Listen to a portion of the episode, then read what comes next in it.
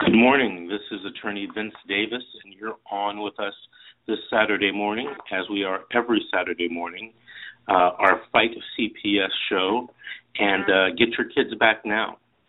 Uh, I started this show um, a few months ago uh, at the request of many people who asked me uh, to do something like this to give out information for free so that you can become more knowledgeable and help in your own case if you have a CPS case, help your court appointed attorney, or help your private attorney.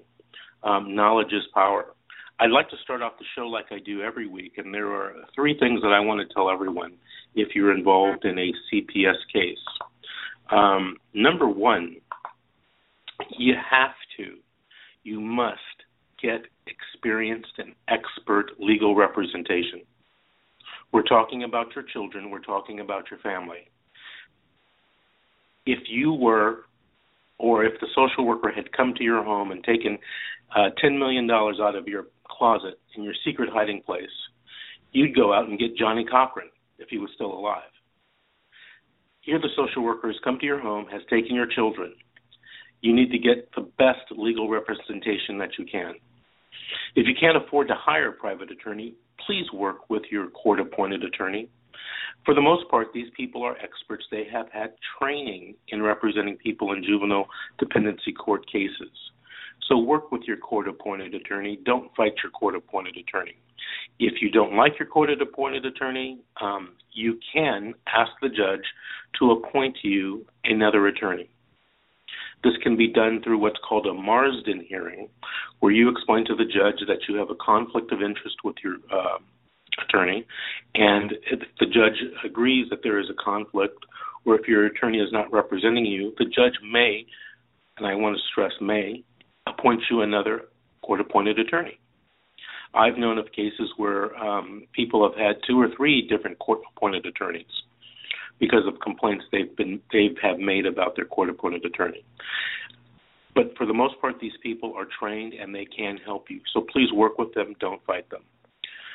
The next thing that I tell people is you have to make yourself or get yourself informed.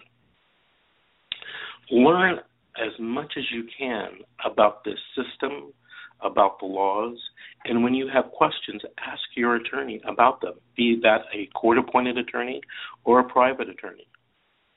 Um, there is a resource that I want to tell everyone about. It's a resource that um, many attorneys use, and it's called the Dog Book.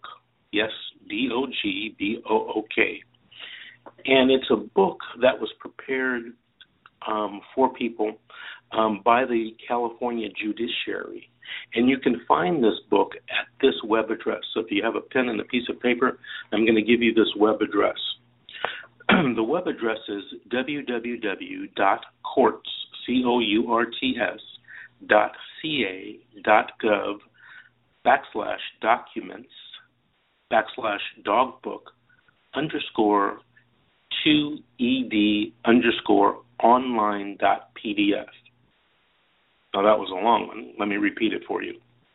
www.courts.ca.gov backslash documents backslash dogbook underscore 2 ed underscore online dot pdf. If you can't get that um, web address to work for you, you can do what I always do, and I Google it and I just put in because Google knows all. I put in uh, California Dog Book Juvenile Courts or something like that, and uh, for the most part, it always comes up. The third thing that I ask you all to do is vote. Your power as citizens in this country and this state is to vote.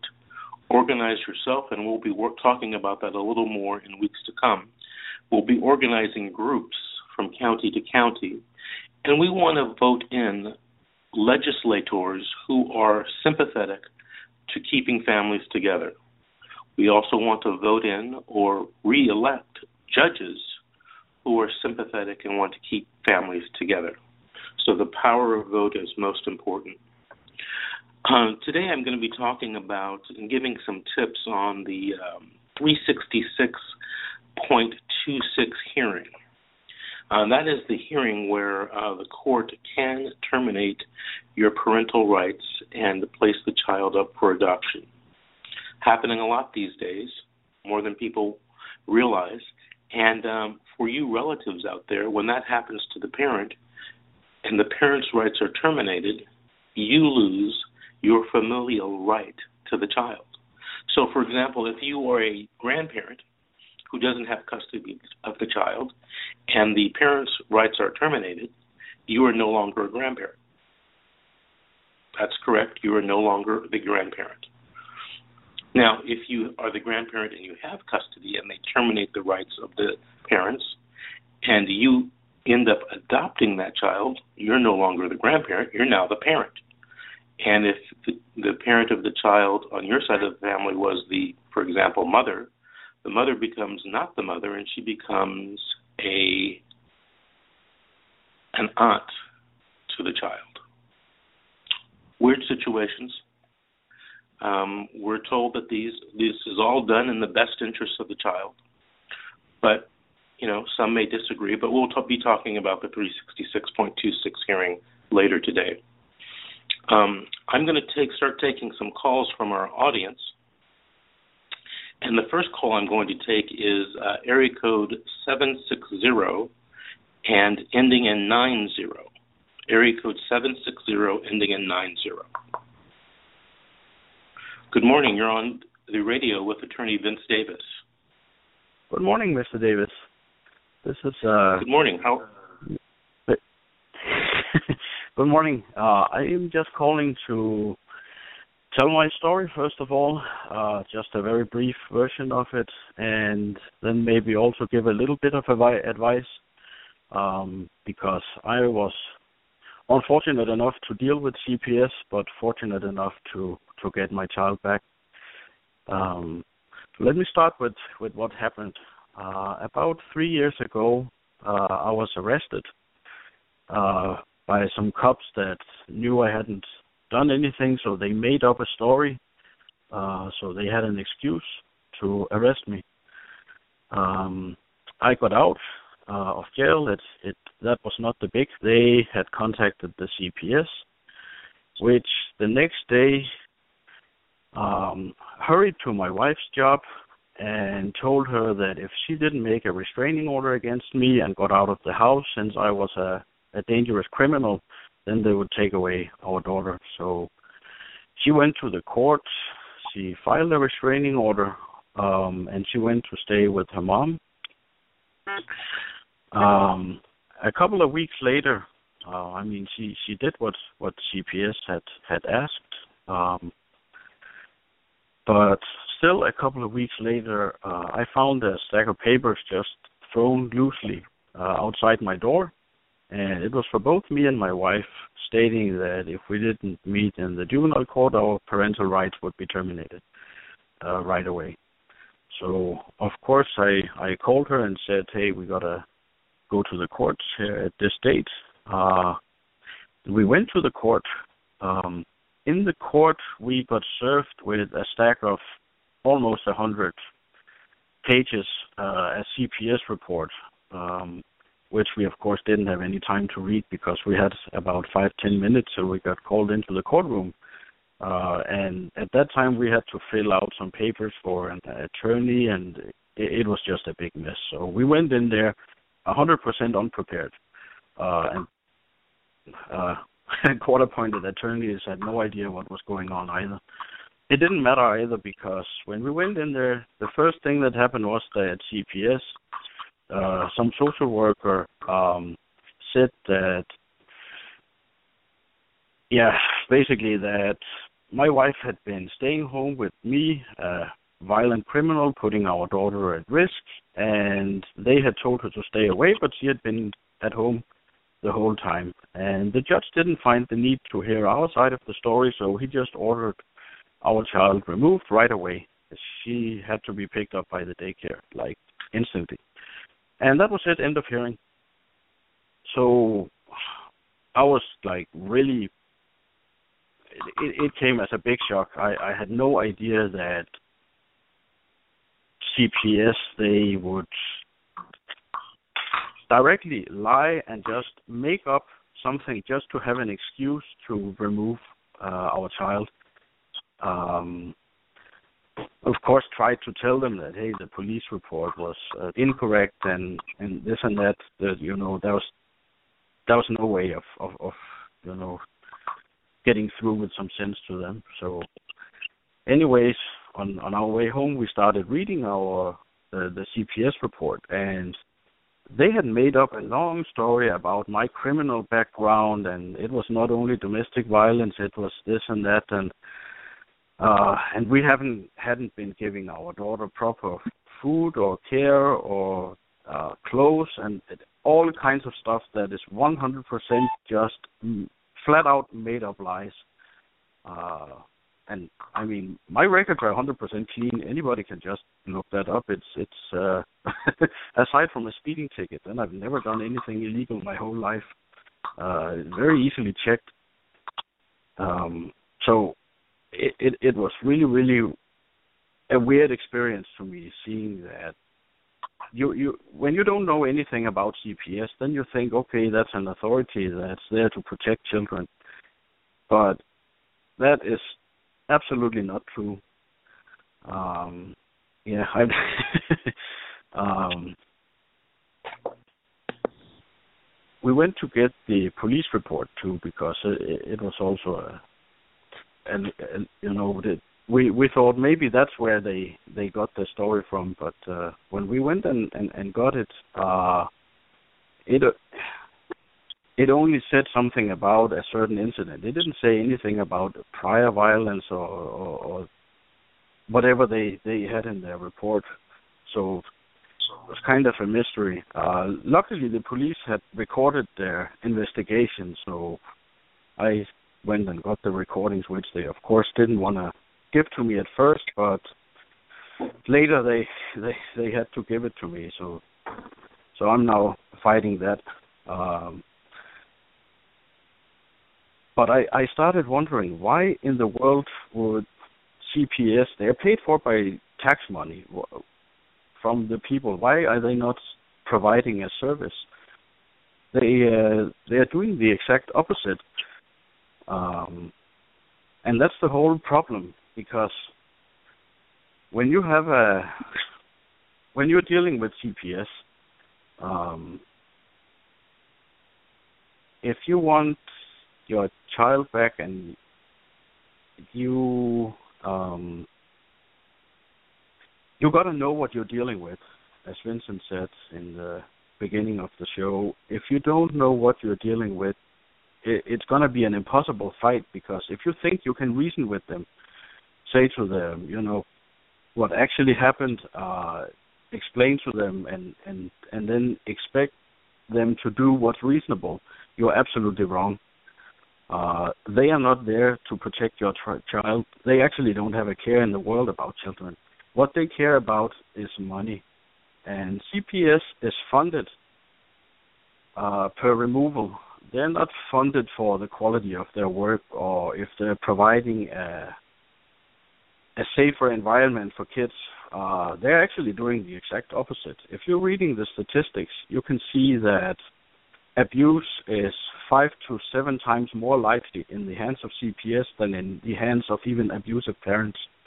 Um, so that that's not the case. They are only doing this for profit, uh, and and once you learn a little about uh, how CPS works, the, the and the juvenile court works, it sort of makes more sense, and then you know what you're dealing with.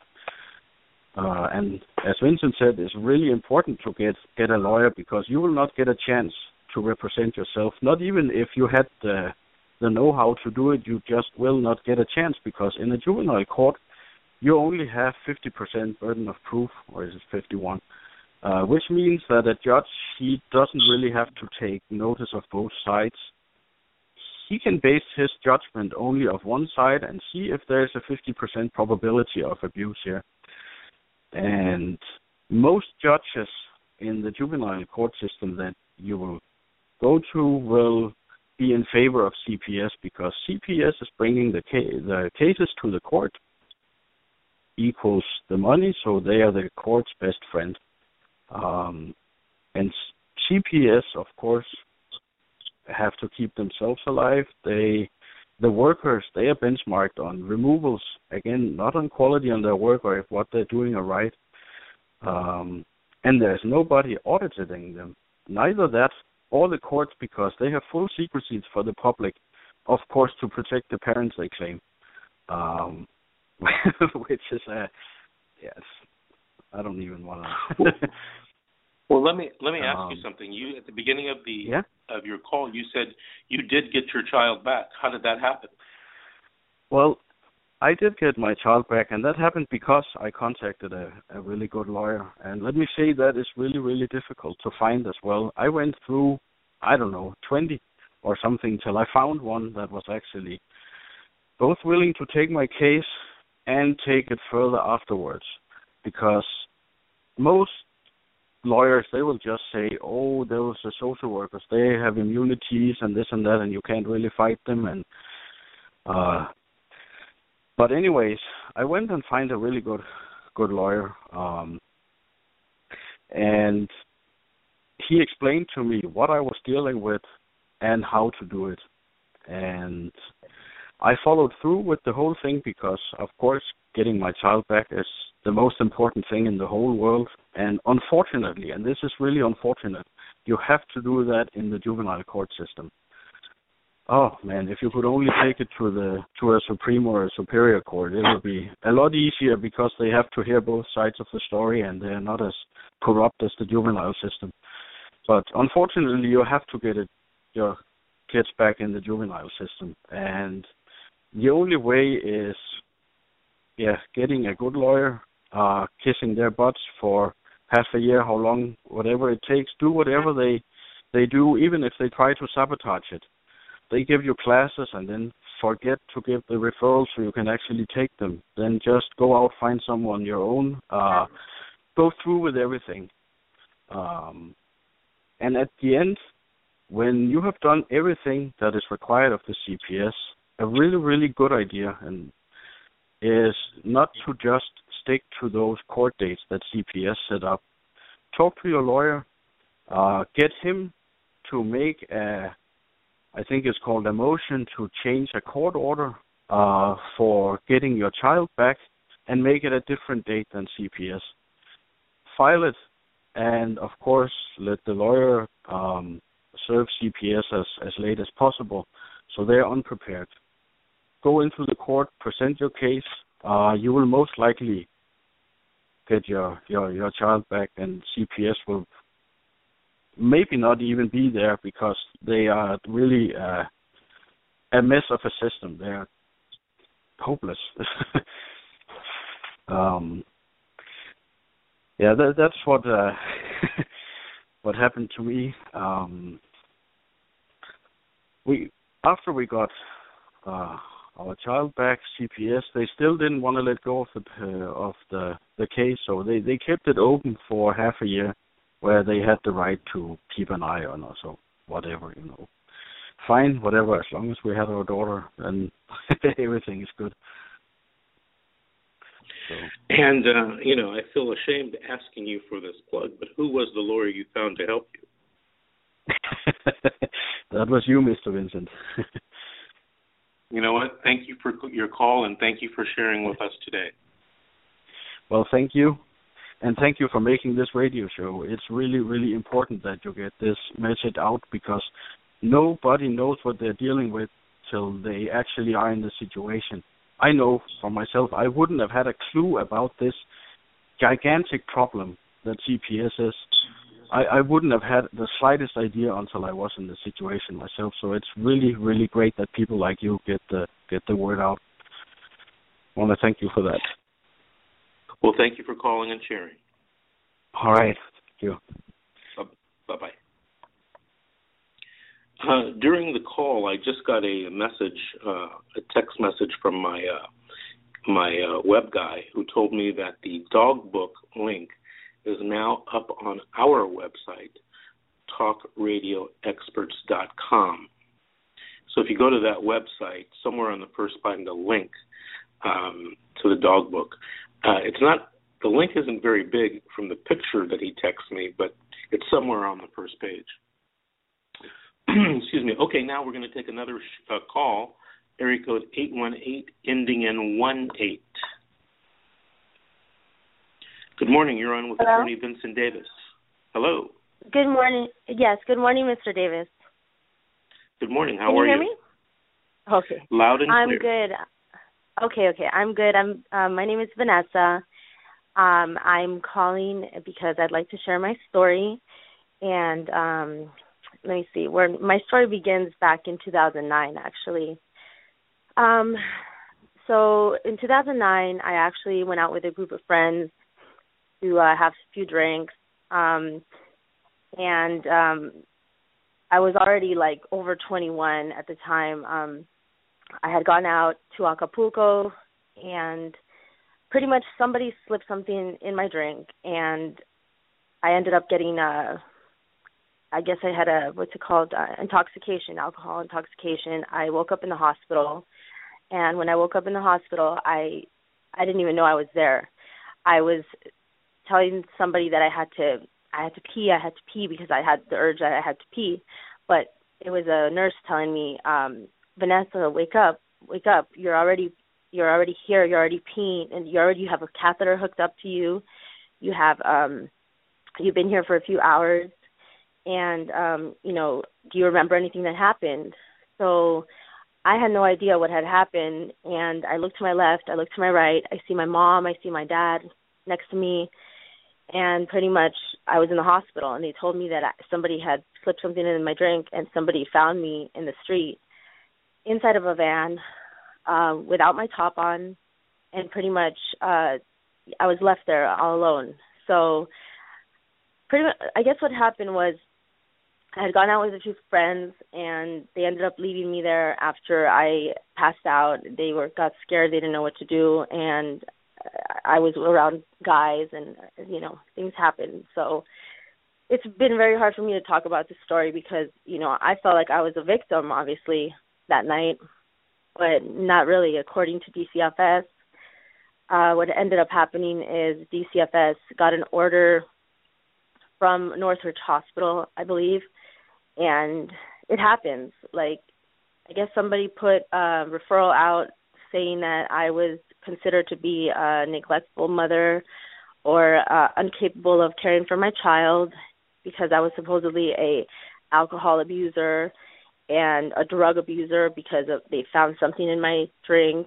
And I've never had a problem with drugs or alcohol in my life. And they made it out they made they made it seem like I was just this horrible person, this mother that I couldn't care for her child, this drug addict, this alcohol abuser, and they ended up taking my child from me one night when I was asleep with my son. They came to my front door, knocked on my door with two police officers at three in the morning, and they said that they were taking my child due to reasons of neglect and um you know just for all these other things that they wanted to put that I was considered to be unfit and that I had mental issues that I had um a disorder that they wanted to put I, I they could not even di- put that I they just put up a lot of like the guy that called in earlier he was saying that they fabricate all this stuff on the report. They really do. They make your life seem like you're this like living this big old soap opera.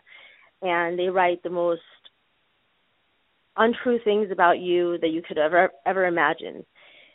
And um pretty much what happened was in 2009 I lost my son. I lost custody of him to his father whom my son didn't even know his father too much at the time because my son's father had never really came and picked him up and visited with him or not or whatnot.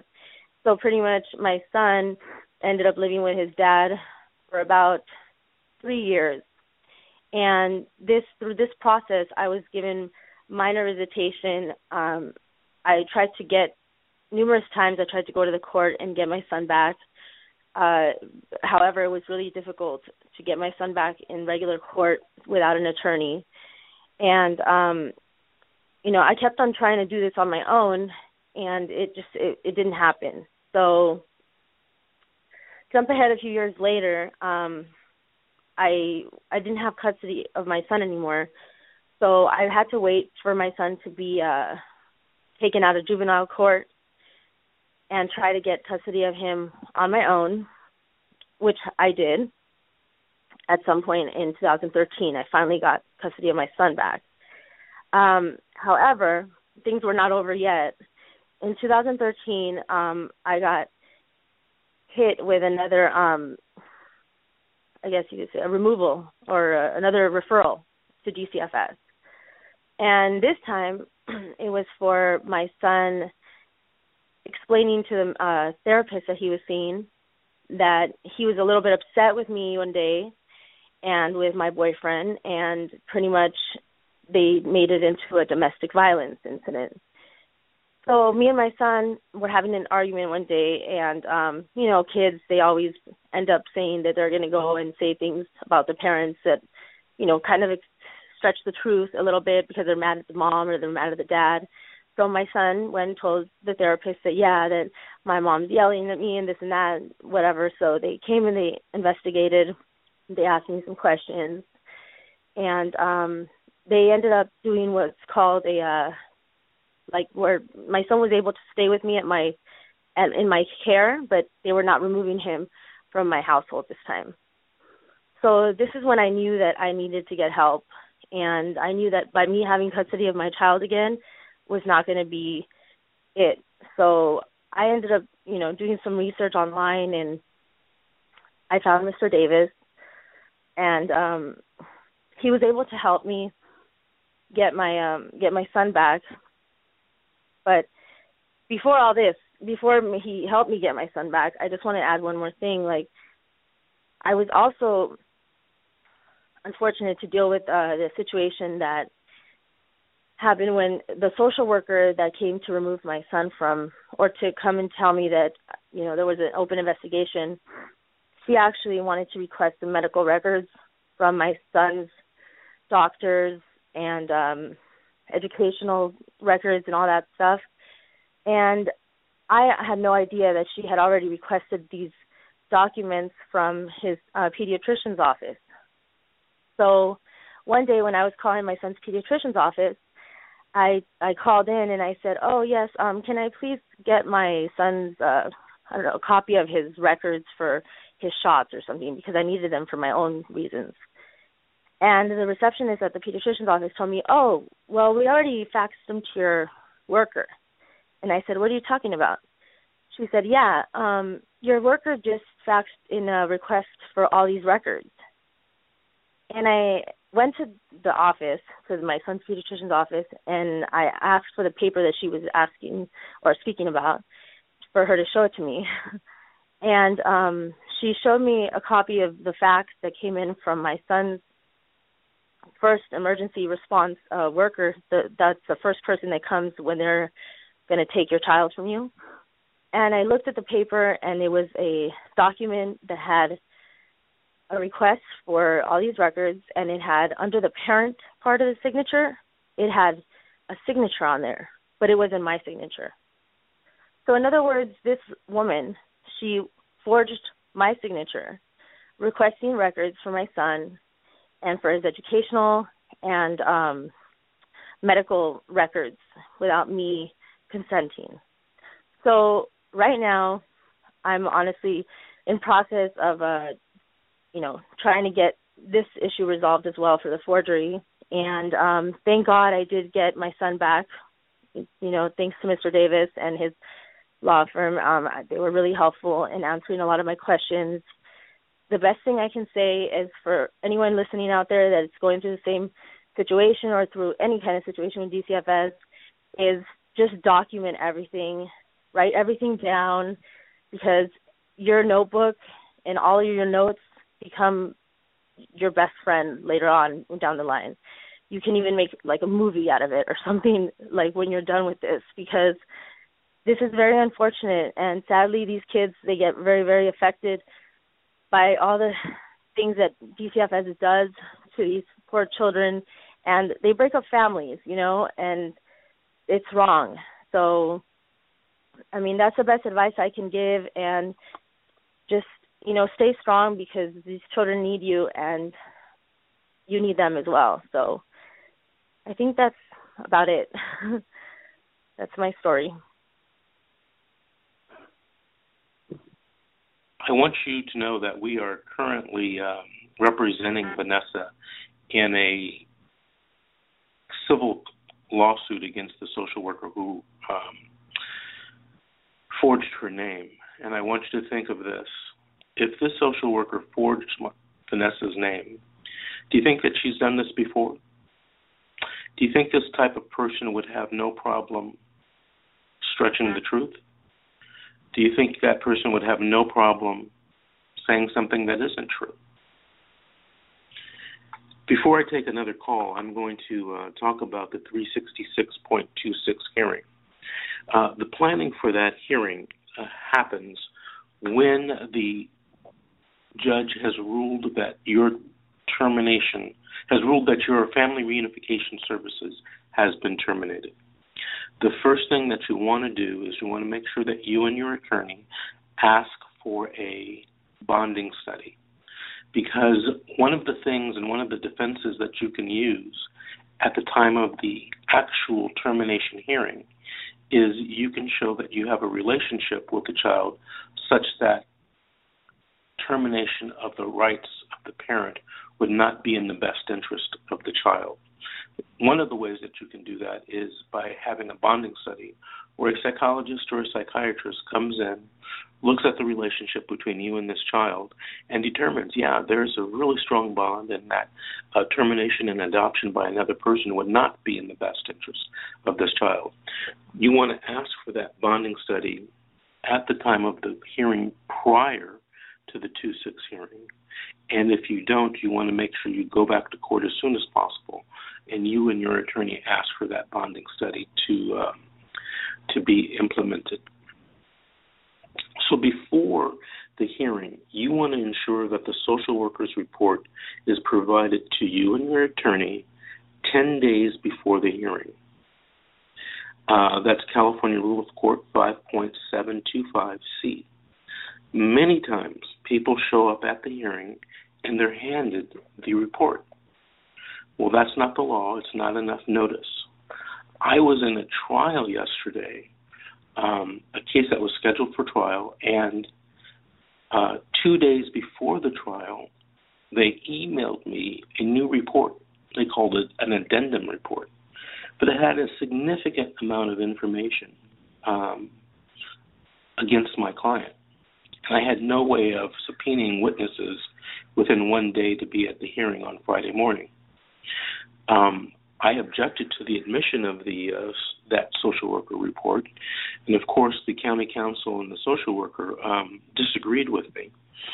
Um, but the judge did rule that um, that ev- that report could not come into evidence until I was given time to subpoena in witnesses to rebut the things that the social worker had written in the report. The next thing that you should do is you should consider discussing permanency options with the caregiver if appropriate. Um, that's Welfare and Institutions Code Section 366.29. Now, there are different options in the, the juvenile court system. Your rights can be terminated, and the foster parent or the relative who has the child can adopt the child. Or there are two other options. Number one is called legal guardianship. That's where the foster parent or the relative becomes the legal guardian of the child, and you remain, and all of your relatives remain, the parent and the relative of the child. It's also important because um, in this type of proceeding, if guardianship is granted, if the parent ever finally does everything they were supposed to do and has continued visits with the child, they can go back and get the child uh, returned to them. Um, recently, a, a relative caregiver called me, and um, she's going to court because in that case, the mother has done everything that they wanted her to do, has continued to have visitations, and now is moving the court to have the child returned to the mother. And it's been, you know, I think four or five years. And the social workers um, for whatever reason, are on board with, um, you know, that happening. Uh, the next thing you want to make sure is that that you're present. Even if you're in custody, you have a right to be present at this hearing. If you're not present, or if you are in custody, um, you want to make sure that you've told your attorney, either by way of you know phone message, email, letter, uh, to arrange your uh, presence. You can also tell the social worker if that you know um, that. Um, the next thing that you want to make sure is that notice was proper to you. Many, many times the social workers give notice of these hearings and it's not proper. So you want to make sure that you and your attorney have received the proper notice for this case. The next thing that you should consider with your attorney is the possibility of filing a 388 petition. One of the earlier callers today mentioned um, filing something to getting an earlier court date to get your child back. That was a 388 petition.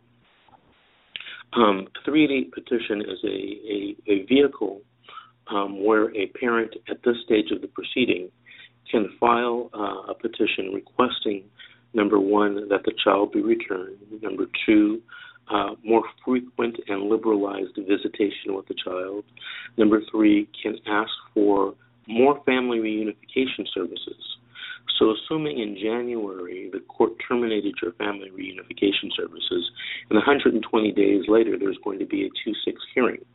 Well, during that period of time, you and your attorney can file a 388 uh, petition to ask for many things, sometimes to ask for, um, you know, uh, more family reunification services in a lot of situations, uh, this could be helpful to you and to your attorney. The next thing you want to do is you want to consider if you are going to challenge the uh, recommendation, which is the termination of your parental rights, which I recommend in most cases. Um, you want to read uh, Welfare and Institutions Code section 355B. Um, if it does not apply in certain situations. Uh, you want to consider a further investigation regarding the adoptability of the child as necessary. Uh, you want to obtain the delivered service logs and incident incident reports. These are basically diaries that the social workers are mandated to keep. They're never or rarely filed with the court, and they can contain, contain some very important information I want to give you an example of a case I was recently involved in. The social worker was recommending the termination of my client's uh, family reunification services and setting it for the 2 6 hearing where her rights would be terminated. One of the main reasons why the social worker was recommending this was because there was a, a new incident of domestic violence um, at the mother's house while she had the children on an unmonitored visit. And apparently the father was over there um, and he attacked the mother, and there was a new incident of domestic violence. When the social worker testified on the stand, they made it seem like, and they never mentioned this, that you know the father was over the house, uh, and that he wasn't really supposed to be over the house. Although nobody really said it, that was what it was implied. Now, one of the things that my client had forgotten about, and that I never knew because I wasn't her attorney at that time in the proceeding, um, was that the social worker made the mother allow the father to come over and have that visit over the mother's protest. So when I cross-examined the social worker, the social worker, uh, and I had these in the delivered service logs, I found that in the delivered service log.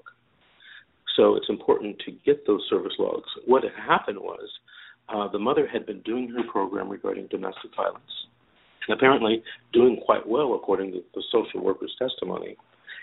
The father, who had been doing nothing regarding his domestic violence counseling, um, was allowed to go over the mother's house and visit the children, with the mother monitoring his visits it was kind of crazy because the father hadn't done anything, and the mother objected to allowing the father to come over her house. So what happens is social worker uh, makes the mother do this. Father comes over the house during the visit. He attacks the mother. And uh, the social worker who claimed to be an expert in domestic violence said it was mother's fault. So you find information that is, you know, very, very crucial, or can be very, very crucial to your case by getting these delivered service logs and incidents reports. Um, in Los Angeles County, uh, they are referred to in the vernacular Title 20s. But if you ask your attorney to get the uh, delivered service logs and incidents reports, incident reports, um, he or she will know what you uh, are talking about.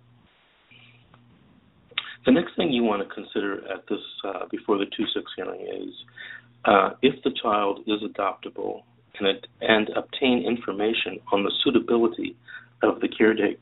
Of the caretaker. Many times these caretakers have problems and they will not be able to pass a, an adoption home study.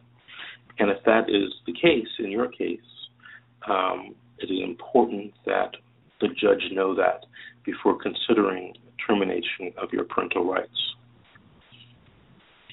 Um, you want to consider who and what witnesses there are that can support your claims of defenses under 366.26C1. So that is a discussion that you must have with your court appointed attorney or the attorney representing you.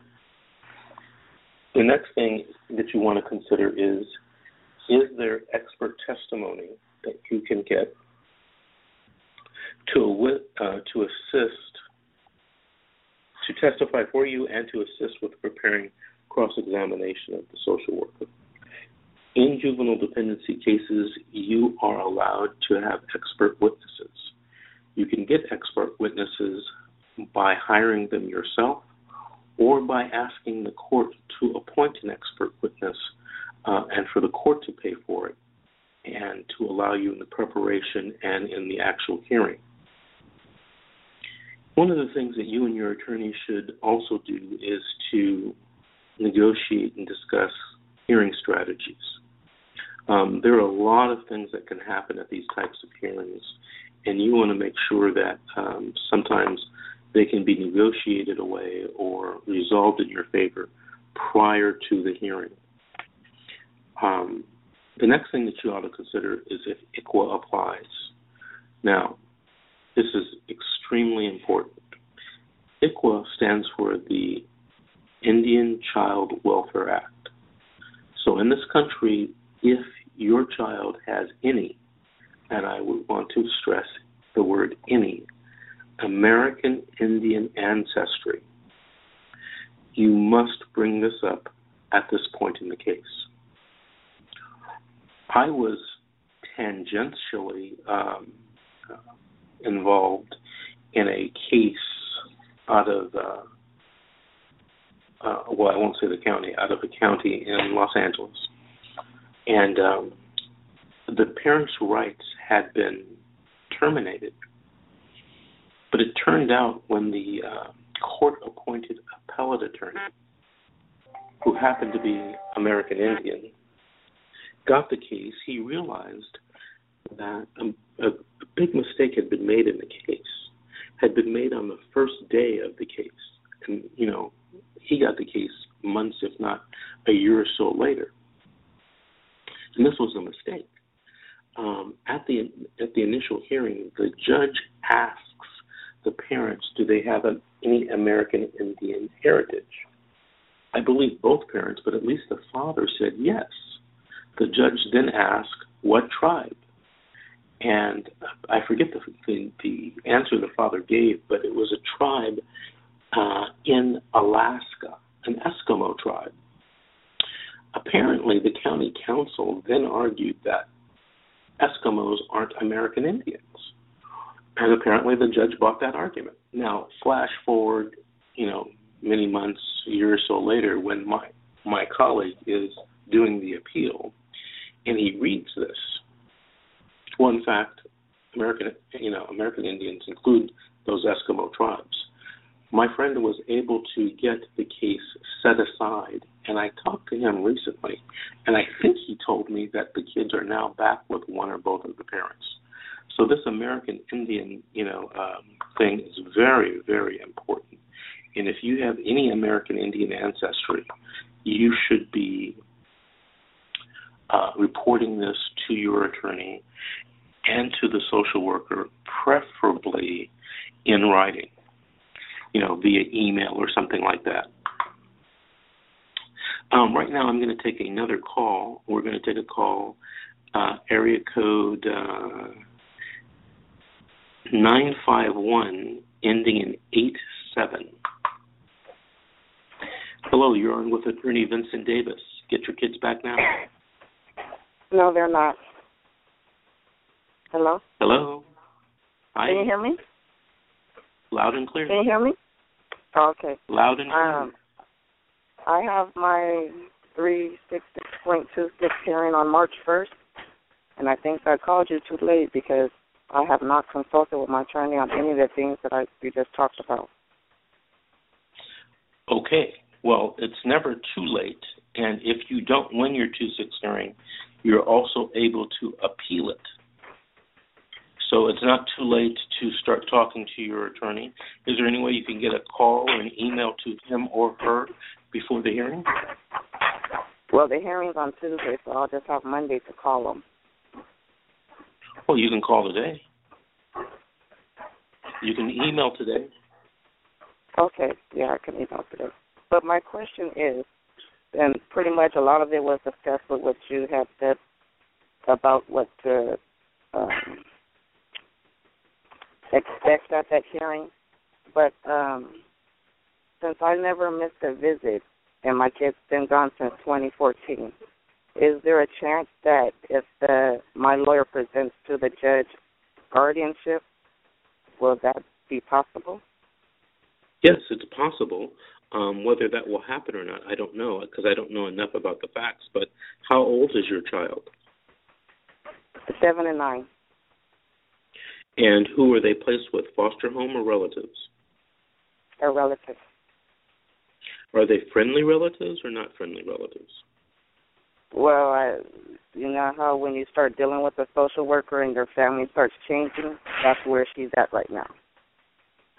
You know, she has the right to tell the social worker, I don't want to adopt these children, that I want to be their legal guardians or I want to be their foster care parent until the mother gets back on her feet and able to take the kid. Now, what I've heard out from a lot of people, and it's really wrong, um, a lot of people have told me, I told the social worker I didn't want to adopt the child. You know, I'm a relative caretaker. And the social worker has then told them, if you don't adopt the child, we're going to take the child away from you. And I think that's wrong. I think it's wrong morally, ethically, and legally. That's my opinion. So, social workers, in my opinion, cannot force relatives to adopt children.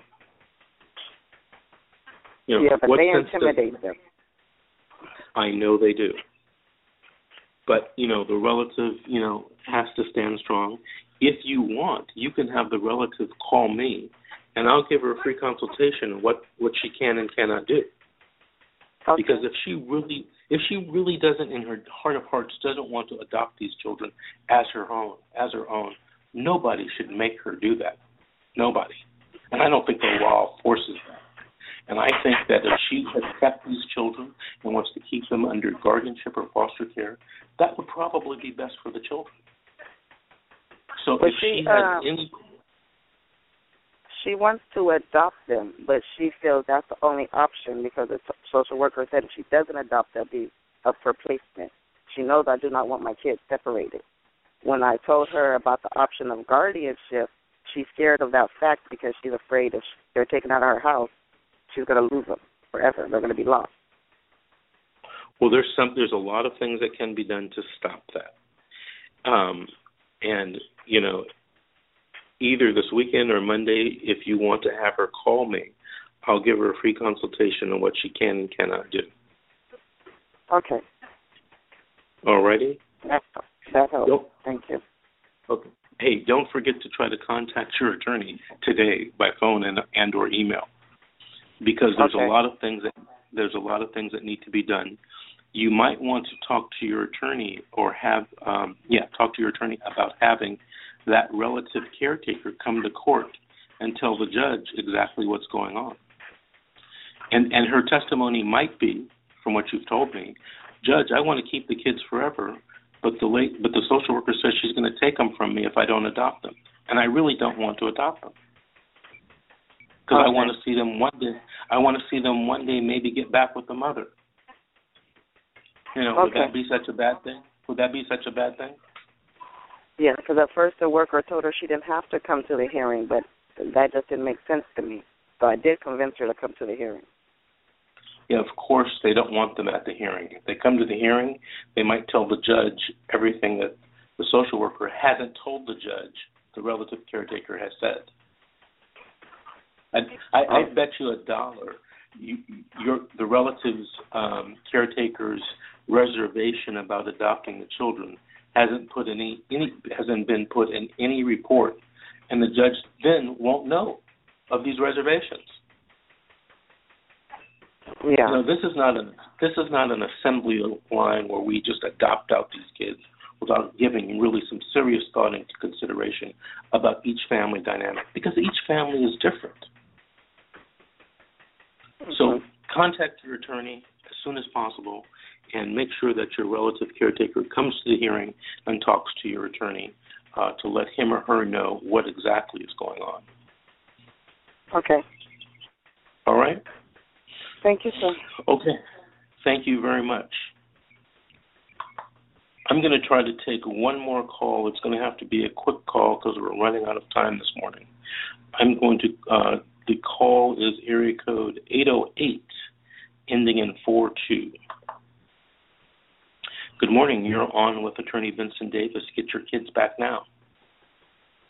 Good morning. Hi, I'm calling from Hawaii and I'm just really in a desperate situation because we have we have no good attorneys here and my kids have been in this mess for three and a half years and I've been through three state appointed attorneys now and I'm at the point where I've asked the judge to represent myself because I'm not getting I'm not getting the representation that I that I need and they filed to terminate my rights and I'm I'm really scared for my kids. I don't know I don't know what to do to stop it. Um my kids weren't they weren't even molested in the first place. They it was my mom that put my daughter up to saying that that she was molested and she never was and there's been so much that has come out in my case to prove that she wasn't molested but from the beginning my my first attorney basically tricked me into stipulating to doing the services which I didn't even know what that meant. Come to find out it means something like pleading no contest to the charges. And they won't let me remove my stipulation. They won't give me a trial on the charges even though so much evidence has come out to prove that my kids weren't molested and they're just trying to push us over a cliff and basically disappear my kids. And they've ripped my my family completely to shreds. They've taken my kids out of their school. They're trying to alienate me from my kids. They're severing every contact that that we have to connect us. They won't allow my kids to have therapy with me um even though the judge ordered for therapy to begin in August of last year they gave me the runaround saying that they couldn't sign the HIPAA form. Then they've switched their therapist repeatedly every time something comes up to prove that they've done something wrong or my kids say that they weren't molested they just switch their therapist. And I finally did get an appointment with with the therapist last week Monday it went really really well. My kids were sitting in my lap the whole time giving me kisses and we just had a wonderful time. And the therapist at the end of the appointment said see you next week. And now they're they're not letting us have therapy anymore. Um I heard from my sex abuse therapist that they're going to try to talk with the social worker and the guardian ad litem to try and allow therapy to happen and to try and move towards reunification, but they've just blatantly tried to block reunification in every way possible. They've done horrible things to me and my kids over the past couple of years. And I asked the judge for a new guardian ad litem and a new social worker. He won't allow that. He's not allowing them to go back to their school.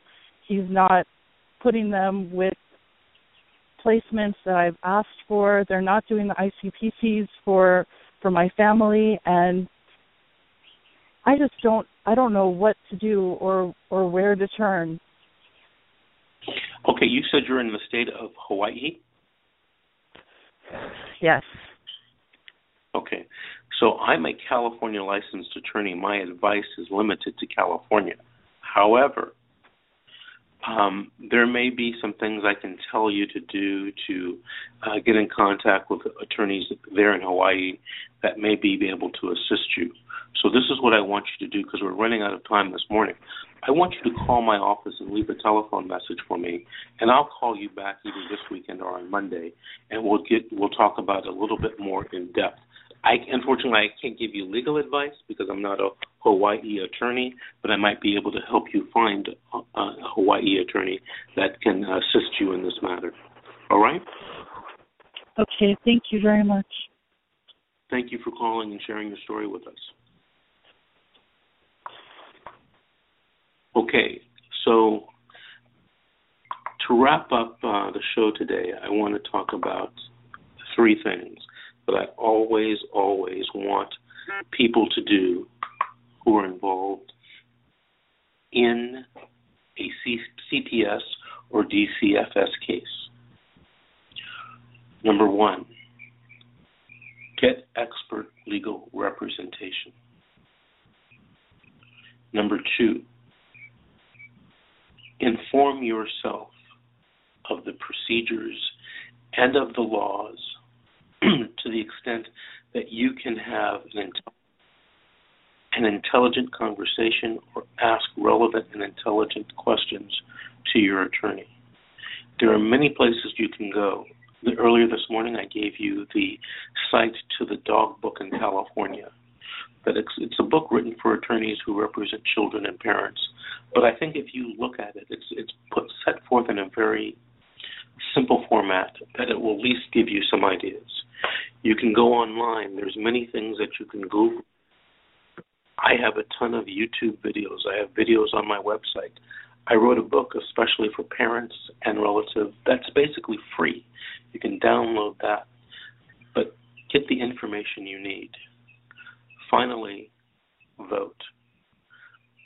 We're going to be organizing people by county in the state of California and perhaps in other states. And we're going to focus on voting for legislators who are family friendly, for voting for judges who are trying to be elected or face reelection who are family friendly.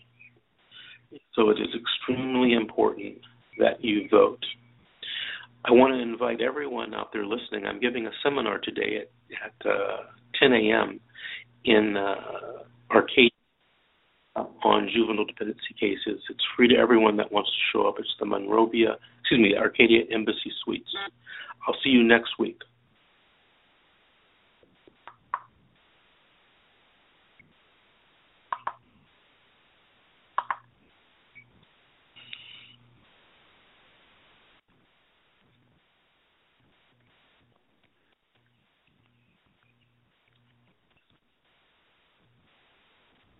Let's talk about MediCal. You have a choice, and Molina makes it easy. So let's talk about making your life easier, about extra help to manage your health. Nobody knows MediCal better than Molina. Visit meetmolinaca.com. Let's talk today. Lucky Land Casino asking people what's the weirdest place you've gotten lucky? Lucky? In line at the deli, I guess? Aha, in my dentist's office. More than once, actually. Do I have to say? Yes, you do. In the car before my kids' PTA meeting. Really? Yes. Excuse me, what's the weirdest place you've gotten lucky? I never win and tell. Well, there you have it. You can get lucky anywhere playing at LuckyLandSlots.com. Play for free right now. Are you feeling lucky? No purchase necessary. Void where prohibited by law. 18 plus. Terms and conditions apply. See website for details.